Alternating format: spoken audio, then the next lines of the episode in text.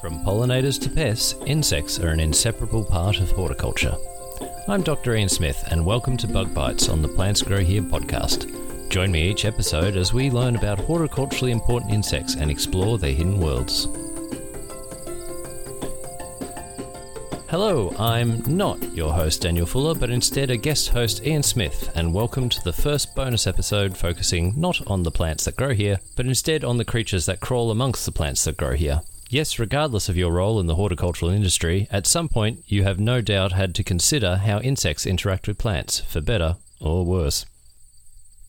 Let's consider the lemon tree, a staple feature of the stereotypical quarter acre suburban Australian block, the featured tree of landscaping professionals, and even of interest to those working with specialist timbers. Then one day you pass what should be a graceful looking tree, and instead it looks off. The branches are sparse and growing at angles, its growth and fruit are stunted, and most notably, its branches are covered in ugly, lumpy, bulging galls. Yep, sorry to say, your prized lemon or citrus tree is infested with the insect dreaded to farmers and suburbanites alike Bruchophagus fellis, or as it is more commonly known, the citrus gall wasp. Galling to say the least. When most people hear the word wasp, the image that springs to mind is large aggressive species, like the German or European wasps. But in reality, the vast majority of wasps are actually tiny, no more than a few millimeters in length.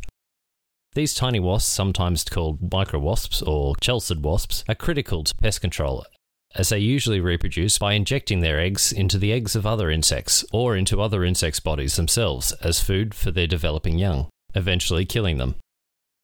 If you have ever seen the movie Alien, you get the idea. But some species, like the citrus gall wasp, have evolved a less gruesome strategy to protect and feed their young. They use plants instead. By injecting their eggs under the green bark of a citrus tree, the young wasp larvae will burrow into the stem and feed on the plant tissue, causing the branch to form the distinctive galls. If you have been managing citrus trees for some time, you may be wondering where the wasps come from. It never used to be a problem in the past. Presumably it comes from Asia, like the lemon tree it so loves. Well, surprisingly, it's actually an Australian native. The reason you may have no memory of it in the past is that it is a native of northern Australia, where it feeds on the native finger lime. But as more introduced citrus trees were planted and transported around, the wasps found a new food source and began their slow march south over the last few decades. They are now found in all eastern states, South Australia, and even suburban Perth. Keep monitoring for them, WA. But enough of the history lesson. What you're really wanting to know is how do I stop my lovely citrus trees turning into a warty, gally mess? As the wasp larvae are safely hidden away inside their galls for most of the year, timing and persistence is as critical as the control method used. But they can be controlled through chemical, cultural, and biological means. Chemical control can be undertaken through the use of insecticides such as clothianidin, However, use of these insecticides needs to be undertaken with care as they are Schedule 6 poisons. It is applied through irrigation just after flowering and has a withholding period of 20 weeks. Safe to say, this is not a method to muck around with. So follow the safety data sheets to the letter and seek expert advice if you are not experienced in agricultural chemical use. It's also worth noting that these chemicals are also lethal to some beneficial species that can actually help control the gall wasp, so it's probably best not to jump straight to chemical control if you can avoid it.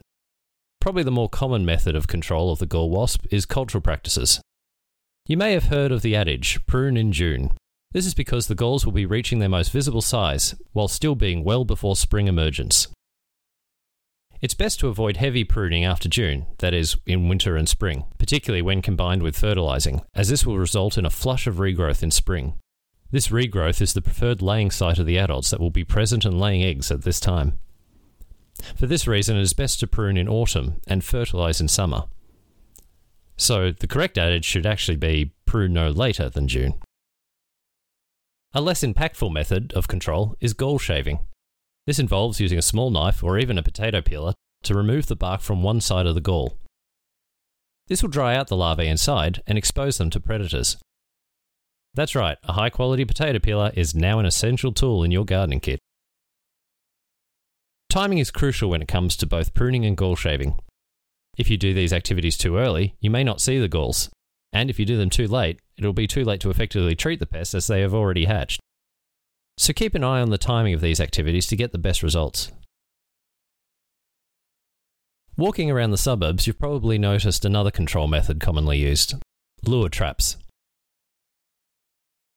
These sticky traps, with an attractant in the centre, are intended to attract the adult wasps, where they fly towards the trap and then subsequently get stuck in the sticky coating. Do these sticky traps work? Well, they can be effective at trapping adult pests, but it's important to consider the timing and use of these traps. In southern Australia, wasps hatch between mid October and mid December, depending on seasonal conditions. So, if you put out the sticky traps during this time, it may help catch some of the adult wasps before they can lay eggs. However, sticky traps can also trap beneficial insects, so it's important not to leave them out past early December. And finally, if you don't already have a problem with gall wasps, don't be tempted to use lure traps, as you may just be attracting them to your trees instead of trapping them. Moving on to more natural control methods is the option of biological control. There are currently limited suppliers of biological control agents for gall wasps, and these agents will most likely require pre ordering due to limited supply. The two most notable biological control agents that are effective against gall wasps are the parasitoid wasps, Megastigmus brevivalvus and Megastigmus trisulcus. These wasps lay their eggs in the immature gall wasps, killing them. These wasps are native to Australia, particularly in the areas closer to the tropics, where they'll be more numerous. While these wasps can be effective at reducing the number of galls on plants, it's important to note that they won't completely eradicate the problem. Also, don't forget that general predators like spiders will also help control them, so it's a good idea to limit your insecticide usage and encourage insect biodiversity where you can.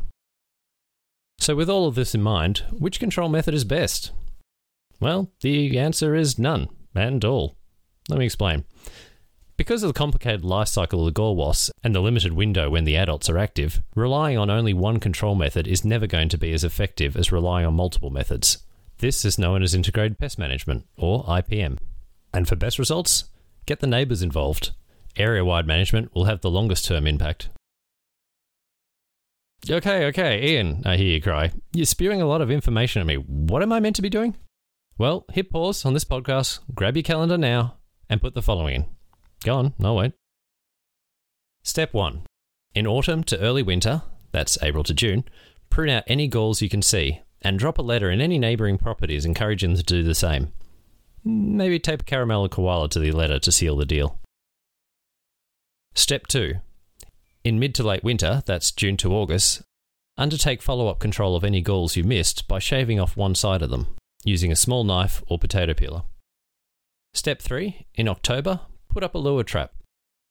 Step 4. From early summer, that's December, take down the sticky traps and start fertilising the trees. A healthy tree is more resilient against pests. And in late summer, pour yourself a nice, tall, well earned glass of traditional lemonade and enjoy the happy, healthy citrus trees. Join us next time as we continue to explore the hidden world of horticulturally important insects. You have been listening to a Plants Grow Here podcast. This episode was recorded on Wurundjeri land. Theme tune is Space Dust by Airtone. If you have an episode idea, tweet it at hashtag PGHBugs. I'm Ian Smith. See you next time.